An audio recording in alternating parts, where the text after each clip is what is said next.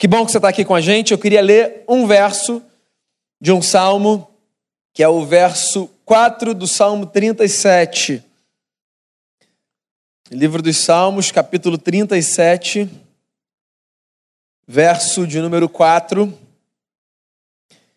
Diz assim: Agrada-te do Senhor e ele satisfará os desejos do teu coração.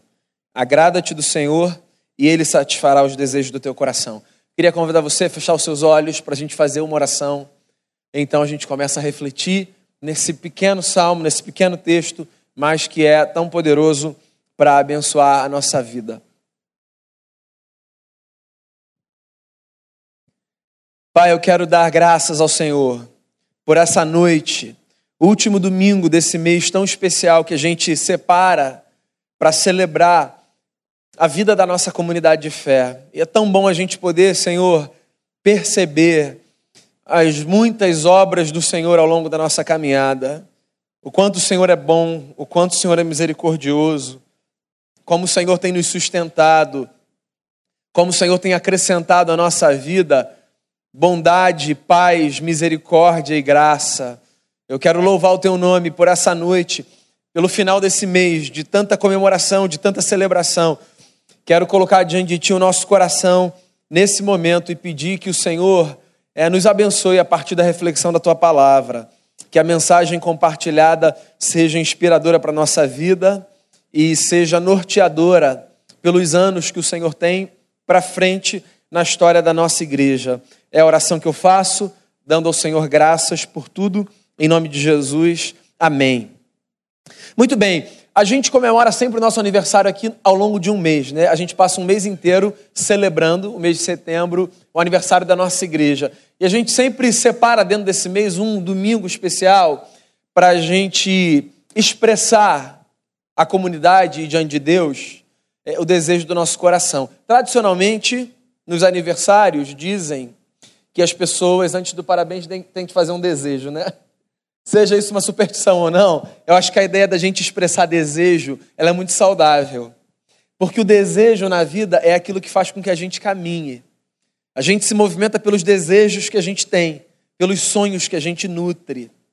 E como pastor dessa comunidade de fé, nesse último domingo de setembro, à luz desse salmo ou desse verso, eu queria compartilhar com você alguns desejos que eu guardo no meu coração para a vida da nossa igreja.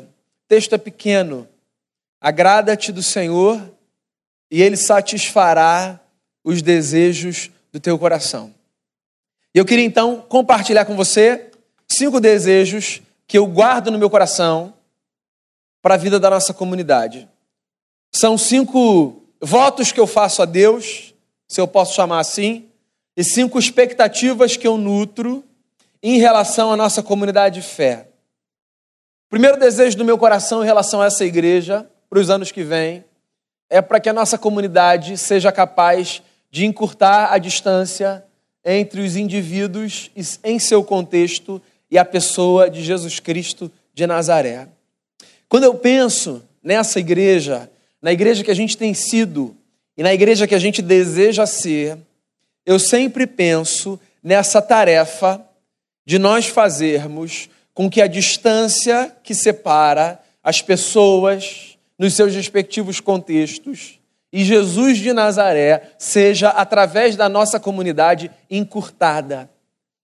Então a gente procura construir uma história aqui que faça com que as pessoas se aproximem não apenas de uma comunidade, não apenas de um prédio, não apenas de um espaço físico, mas que elas se aproximem de uma pessoa que é Jesus de Nazaré. E eu faço questão, meu amigo e minha amiga, de dizer que o nosso desejo é o de que a distância entre os indivíduos em seu contexto e a pessoa de Jesus Cristo seja encurtada. Porque olha só, há uma síndrome evangélica, na minha opinião, meio doida, que faz com que as pessoas, à medida que se encontrem com Jesus de Nazaré, sejam quase que retiradas dos seus respectivos contextos. É. Os cristãos evangélicos são vistos por muitas pessoas como uma comunidade de homens e mulheres que vivem numa espécie de gueto, numa bolha. Então, às vezes, nós pensamos que viver a fé evangélica, ou seja, viver a fé no Evangelho, significa abrir mão das suas experiências culturais, contextuais. Isso não apenas seria uma loucura, mas seria também uma impossibilidade. Porque a única forma disso acontecer seria sermos abduzidos do lugar onde estamos. Esse é o lugar onde nós vivemos. Esse é o chão onde os nossos pés pisam. Nós estamos inseridos num bairro que faz parte de uma cidade, numa nação, um planeta chamado Terra.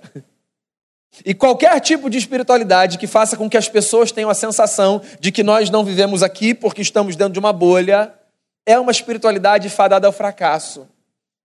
A nossa história se constrói aqui nesse lugar. A gente gosta muito de dizer isso, no recreio e a partir do recreio. E nós desejamos ser uma comunidade que faz com que nesse lugar e a partir desse lugar, os homens e mulheres que se juntam a nós encontrem a pessoa de Jesus, o Cristo, nosso redentor. Não queremos ser uma comunidade que aliena. Não queremos ser uma comunidade que faz com que as pessoas não saibam o que acontece no mundo. Não queremos ser uma comunidade que empurra as pessoas para um canto do mundo chamado gospel. Queremos que as pessoas leiam a Bíblia e também o jornal e outros livros e interajam com a cultura e construam cultura e trabalhem nos seus ofícios de maneira ética, transformando o mundo a partir do encontro que tem com a pessoa de Jesus de Nazaré. Esse é um desejo do meu coração. E eu espero que você ajude a gente a fazer isso. A fazer com que a distância entre as pessoas nos seus contextos e a pessoa de Jesus de Nazaré seja encurtada. Agrada-te do Senhor e Ele satisfará os desejos do teu coração.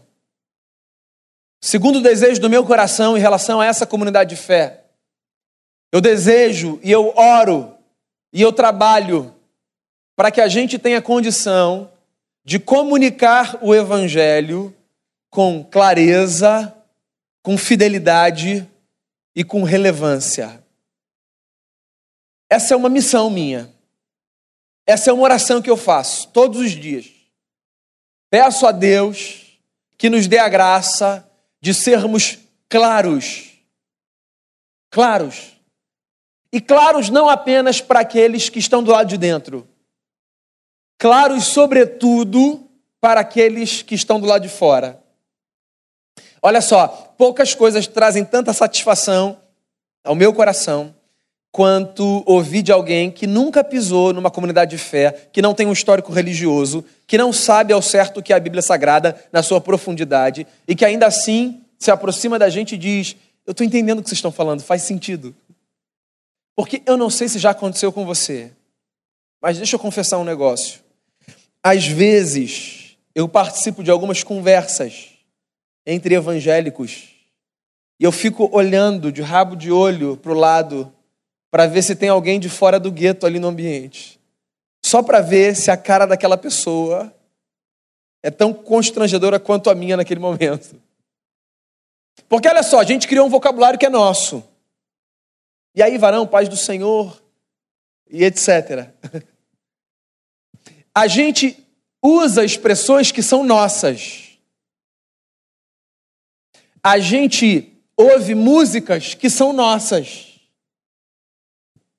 E se a gente não tomar cuidado, a gente só fala com quem entende o nosso vocabulário. E eu fico pensando sempre em como nós podemos fazer com que a maneira como nós nos comunicamos a partir desse lugar seja cada vez mais clara para aqueles que não fazem parte do nosso contexto. Quando nós pensamos, por exemplo, nas músicas que nós escolhemos, quando nós, pastores, pensamos na maneira como nós vamos falar daqui de cima do púlpito, quando nós pensamos na nossa dinâmica litúrgica, nos nossos encontros, intencionalmente nós guardamos um desejo no coração, que seja claro, que seja claro para o leigo, que seja claro para aquele que não conhece a Cristo, que seja claro a ponto de aquela pessoa que nunca ouviu o Evangelho, a partir da maneira como nós escolhemos nos comunicar, passe a saber que existe um Deus que, através de Cristo Jesus, o seu Filho, a ama e a quer bem. Clareza. Fuja do gueto. Venha para a vida. Clareza, fidelidade e relevância. Ora, não adianta eu ser claro se eu abrir mão do meu compromisso de ser fiel ao Evangelho de Jesus.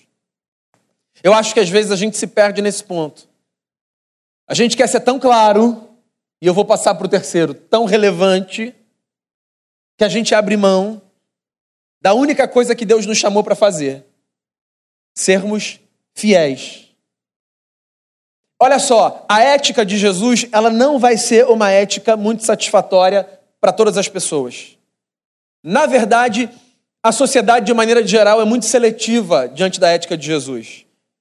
Há elementos da ética de Jesus que são muito interessantes para o mundo de maneira geral. Há elementos da ética de Jesus que são muito desconfortáveis. E nós temos um compromisso, porque fomos chamados para isso. O nosso compromisso é de falarmos com clareza do nosso lugar a partir de um compromisso inegociável com os valores que são apresentados pelas Escrituras Sagradas. A gente vive num tempo de muitos números, né? E de muita valorização de tamanho e do que quer que seja. Às vezes nós nos esquecemos de experiências da Bíblia, como por exemplo a do profeta Jeremias, que passou 40 anos profetizando na sua terra, sem ver um único fruto, resultado do seu ministério. Não, não que eu espere que a gente passe por uma experiência desse tipo, tá? Mas eu fico me perguntando qual seria a angústia do nosso coração se ao longo do trabalho a gente não visse muitos frutos. Será que a gente abriria mão do nosso compromisso com a fidelidade em nome do desejo de vermos resultados. Não que resultados não são importantes, não sejam importantes, perdão. Mas eles são secundários diante da nossa vocação, que é a de sermos fiéis. Antes de nos chamar para darmos frutos, Deus nos chamou para sermos fiéis. Portanto, no seu trabalho, na sua célula, no seu discipulado, no seu condomínio, na sua família, onde quer que seja, que a sua preocupação com a fidelidade ao Evangelho de Jesus seja maior do que a sua preocupação com o resultado do seu trabalho para Jesus. Comunicar com clareza, comunicar com fidelidade e comunicar com relevância. Olha só, a igreja de Jesus tem a mensagem mais linda e subversiva que a história já conheceu, opinião minha. Você pode discordar de mim. E às vezes eu fico me perguntando por que é que nós somos tidos como gente portadora de uma mensagem obsoleta. Você já deve ter se deparado com essa situação. Pessoas que nunca leram a Bíblia, mas que fazem questão de afirmar que esse livro é um livro antiquado, obsoleto, irrelevante. E está aí um desafio que paira diante de mim e de você. O desafio de sermos tão fiéis ao Evangelho e tão claros na nossa comunicação que as pessoas, quando nos ouvirem, pensem: ué, esse negócio faz sentido. Esse negócio cabe na minha história. Esse negócio pode transformar a minha vida. Agrada-te do Senhor e Ele satisfará os desejos do teu coração. Terceiro desejo que eu nutro para a nossa comunidade: que a gente seja uma comunidade capaz de fomentar uma cultura de generosidade a partir do serviço do tempo, dos recursos e dos talentos. Generosidade. Se existe um grupo de palavras mais importantes no vocabulário do reino, você pode pensar essa palavra como uma das palavras mais importantes que há na dinâmica do reino de Deus. poucos princípios são tão importantes quanto o princípio da generosidade. E olha só, poucos princípios são também tão subversivos quanto o princípio da generosidade encarnado. Por quê? Nós vivemos num tempo onde as pessoas estão dispostas a serem servidas pelas pessoas. Então nós construímos história pensando no benefício que essa história nos trará. E o nosso raciocínio é muito óbvio e muito rápido. Se essa história particular me trouxer benefício, então essa história é uma história que vale a pena ser vivida. Se essa história não é uma história que me traz benefício, então essa história não vale a pena ser vivida. E o Evangelho segue uma dinâmica muito diferente. Uma dinâmica contrária a isso. O Evangelho segue a dinâmica da generosidade como mola propulsora, como força motriz. Talvez o versículo mais conhecido da Bíblia, João 3,16, expresse exatamente isso. Deus ama o mundo de tal maneira que ele dá o seu filho. A expressão mais intensa do amor é a capacidade de nos doarmos e não a capacidade de dizermos alguma coisa. Quando é que o nosso amor se evidencia na história? Quando nós doamos de nós mesmos a nós mesmos.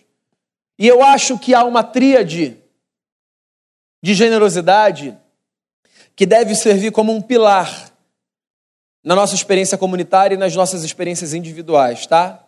Eu acho que a gente precisa pensar no desafio de sermos servos a partir do exercício da generosidade do nosso tempo. Olha só, eu sei que a agenda de todo mundo é corrida, mas tempo é muito mais um negócio que a gente faz do que um negócio que a gente tem. Porque quando nós pensamos em atividades que são muito importantes para a gente, o que, que a gente faz? A gente cria tempo para elas. E eu não estou dizendo com isso que eu espero que você dê mais tempo para a nossa igreja. Bem, se você quiser dar tempo aqui no serviço voluntário, aqui na igreja, você é mais do que bem-vindo. Mas vai muito além disso. Passa por essa compreensão de que o tempo não deve correr apenas para que eu consiga trazer para mim. Há um provérbio de Salomão que fala sobre isso, né? A sanguessuga tem duas filhas, dá, dá. Ou seja, essa dinâmica da vida que faz com que você sugue cada vez mais. E você corre para ter mais tempo para receber. E o Evangelho empurra a gente numa outra direção. O Evangelho me faz perguntar o seguinte: como é que eu posso gerenciar o meu tempo de tal forma que eu consiga, por exemplo, dispor de uma hora na minha semana para um serviço voluntário qualquer? Como é que você pode fazer isso? Como é que você pode organizar a sua agenda para que você tenha um tempo que seja na sua rotina, não para pensar nos benefícios que aquele trabalho vai te trazer, mas para pensar no quanto você pode abençoar terceiros. Eu falo isso de vez em quando, uma das coisas mais impressionantes para mim na dinâmica da igreja é essa capacidade de nós fomentarmos uma cultura de serviço. Então, eu trabalho na igreja, Esperar que eu esteja aqui às nove horas, sim, vamos combinar que é minha obrigação. Se você me vir chegar às 10, 10 e 15, a menos que seja um problema, você pode colocar aqui a mão no meu ombro e falar o que está acontecendo. Eu tenho que estar aqui, o Caleb tem que estar aqui, Damião e todo o staff da igreja. A gente tem que estar. É claro que a gente está com muito prazer, tá? Não tem crise nenhuma aqui não. Mas sabe o que me impressiona? Me impressiona ver as pessoas que saem das suas casas às 8 horas da manhã e que chegam aqui às 9, porque entenderam o princípio da generosidade do tempo e voluntariamente resolvem, num domingo de manhã, podendo estar em casa dormindo ou na praia ou fazendo qualquer outra coisa, estar num ambiente como esse, para servir, para preparar um café, para arrumar a sala das crianças, para dar aula para os adolescentes para colocar música num projetor, para fazer a transmissão, para cuidar do berçário. Eu fico impressionado como pessoas saem do recreio, pegam seus carros, gastam a sua gasolina, vão para São Gonçalo para entregar fralda geriátrica num asilo. Elas não estão ganhando dinheiro para isso. A gente aqui não ensina que Deus vai abençoar mais elas se elas fizerem isso. Então não tem nem a ver com um princípio de barganha. Tem a ver com uma consciência de que no reino nós servimos com o nosso tempo.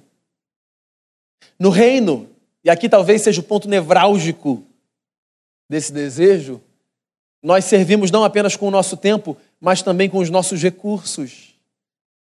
E olha só, se tem um assunto que é desgastado nesse cenário de igreja, sobretudo evangélica, esse assunto é dinheiro.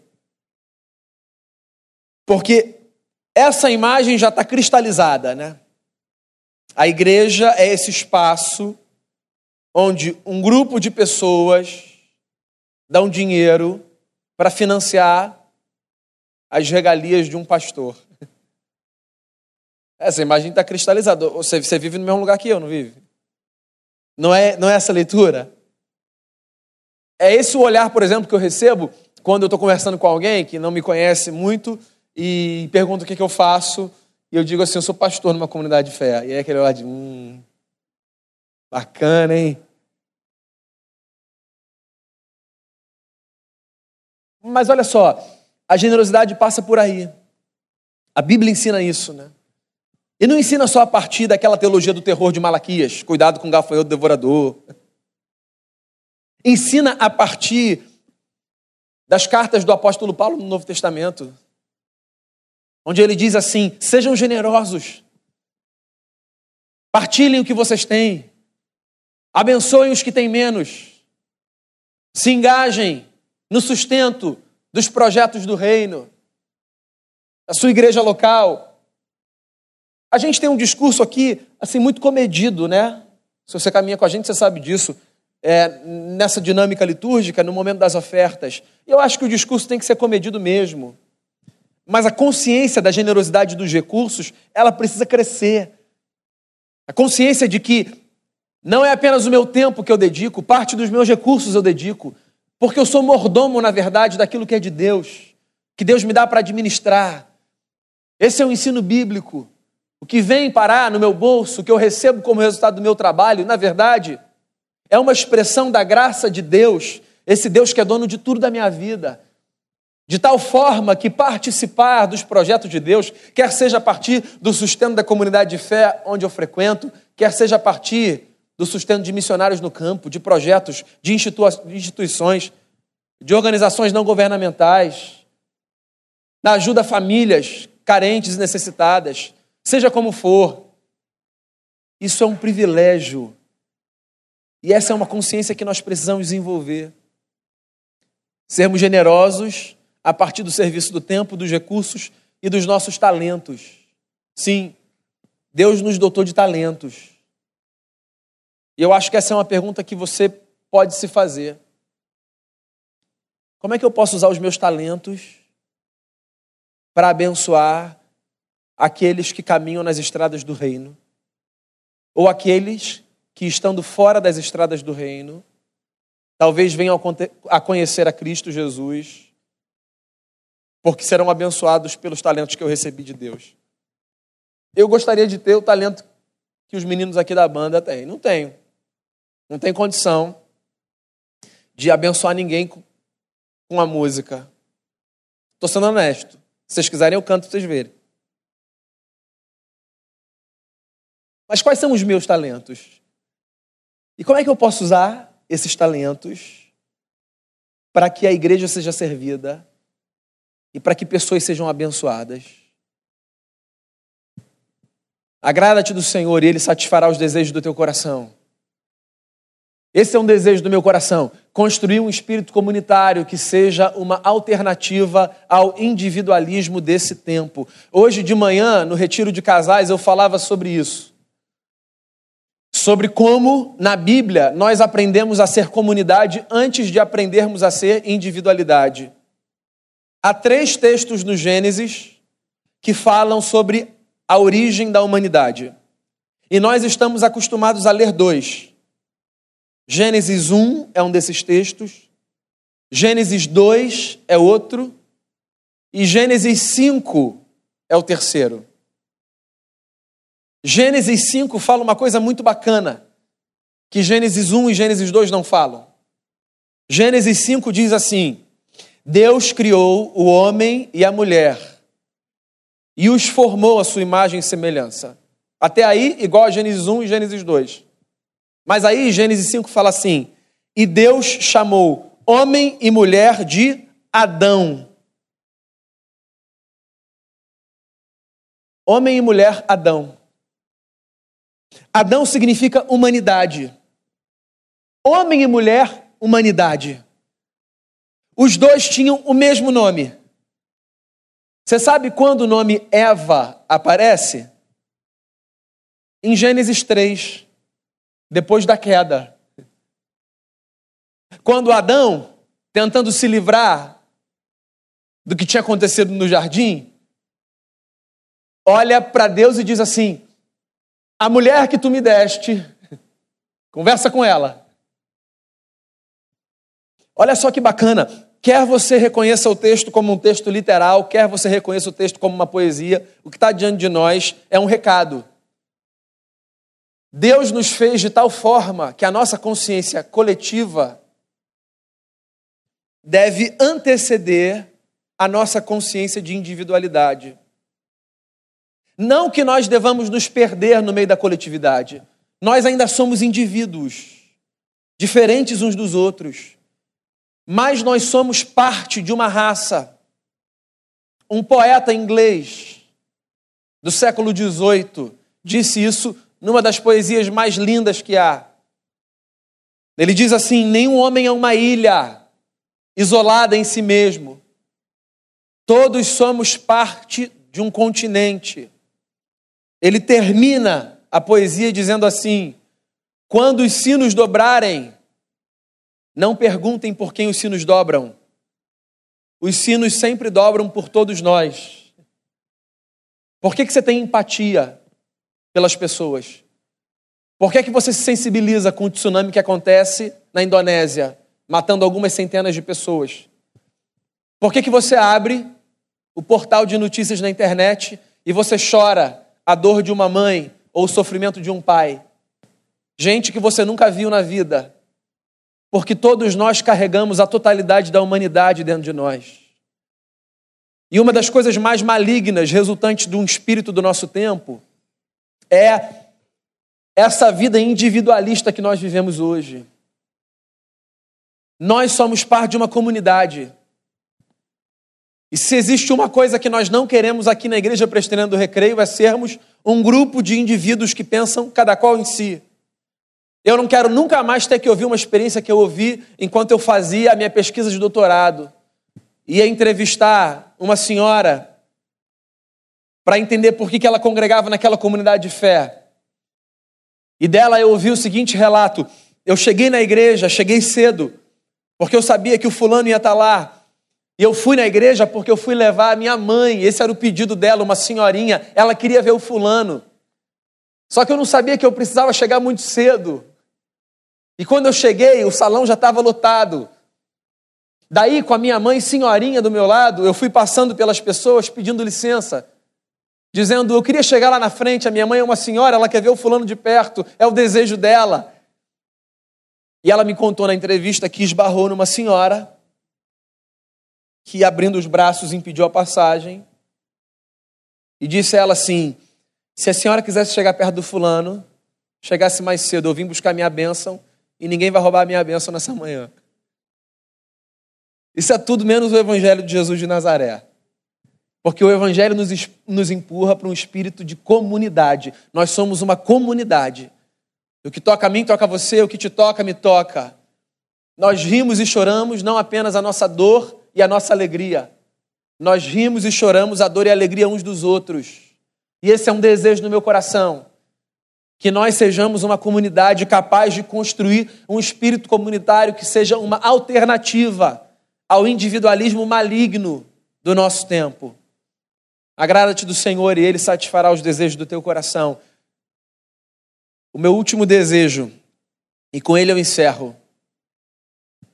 Para a nossa igreja, nessa última noite de setembro, comemoração dos nossos 20 anos, é para que a gente viva e anuncie o Evangelho de tal forma que a sociedade reconheça a soberania de Cristo sobre todas as esferas da vida. Todas as esferas da vida. Ou seja, eu sonho com uma comunidade que faz com que as pessoas que nunca pisaram aqui, mas que trabalham nos lugares onde nós trabalhamos, percebam: Jesus é Senhor sobre a totalidade da vida do fulano. Eu sonho com uma comunidade onde as pessoas que nunca pisaram aqui, mas que moram nos nossos prédios e nos nossos condomínios e nas nossas ruas, percebam: Jesus é Senhor sobre a totalidade da vida do fulano. Eu sonho com uma comunidade que entende a soberania de Cristo sobre todas as esferas, de tal forma que o camarada que limpa o chão da nossa rua pense assim na vida daquela pessoa. Jesus é Senhor não apenas do que ele faz no domingo, mas também do que ele faz nos outros seis dias. Eu sonho com uma comunidade que não viva uma espiritualidade esquizofrênica, separando a religiosidade do domingo da vida dos outros seis dias. Sim, Deus tem tudo a ver com o que acontece no seu trabalho, na sua casa, no seu prédio, na praia, onde quer que seja. E tudo que a gente deve fazer é anunciar o Evangelho e viver o Evangelho de uma tal forma que as pessoas não tenham dúvida a nosso respeito. E percebam, sim, Jesus de Nazaré é Senhor sobre todas as esferas da vida daqueles que um dia olharam para a cruz e morreram nela e ressuscitaram pelo poder da ressurreição que trouxe Jesus de Nazaré dos mortos. Agrada-te do Senhor e Ele satisfará os desejos do teu coração. Assim eu sopro a vela do nosso bolo, dou a você os parabéns Agradeço a sua presença, o seu talento, os seus recursos, o seu coração. E peço ao Senhor Jesus que derrame do seu espírito todos os dias sobre a nossa vida, para que, sem nenhum ufanismo messiânico, a semelhança do nosso Mestre, a gente possa dizer: o Espírito do Senhor está sobre nós. Ele nos ungiu para pregar boas novas, para abençoar os que choram e para anunciar o ano aceitável do Senhor. Que seja assim na nossa vida, na nossa família, na nossa casa, para a glória de Jesus, o nosso Senhor. Vamos orar e cantar mais uma canção.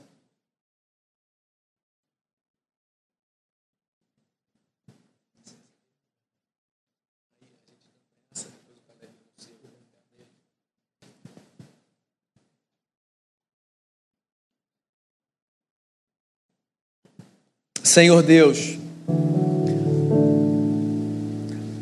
nós agradecemos a Ti, porque se a gente está aqui há 20 anos nesse bairro, é porque o Senhor é muito bom, muito bom, muito misericordioso. É porque o Espírito do Senhor tem sido derramado sobre a nossa vida. Eu quero agradecer a Ti pela vida de cada pessoa que ao longo desses 20 anos tem contribuído com o seu tempo, com os seus recursos, com os seus talentos, para que essa igreja sinalize, a partir desse lugar, no reino dos céus. Eu quero colocar diante de Ti o nosso coração, Pai.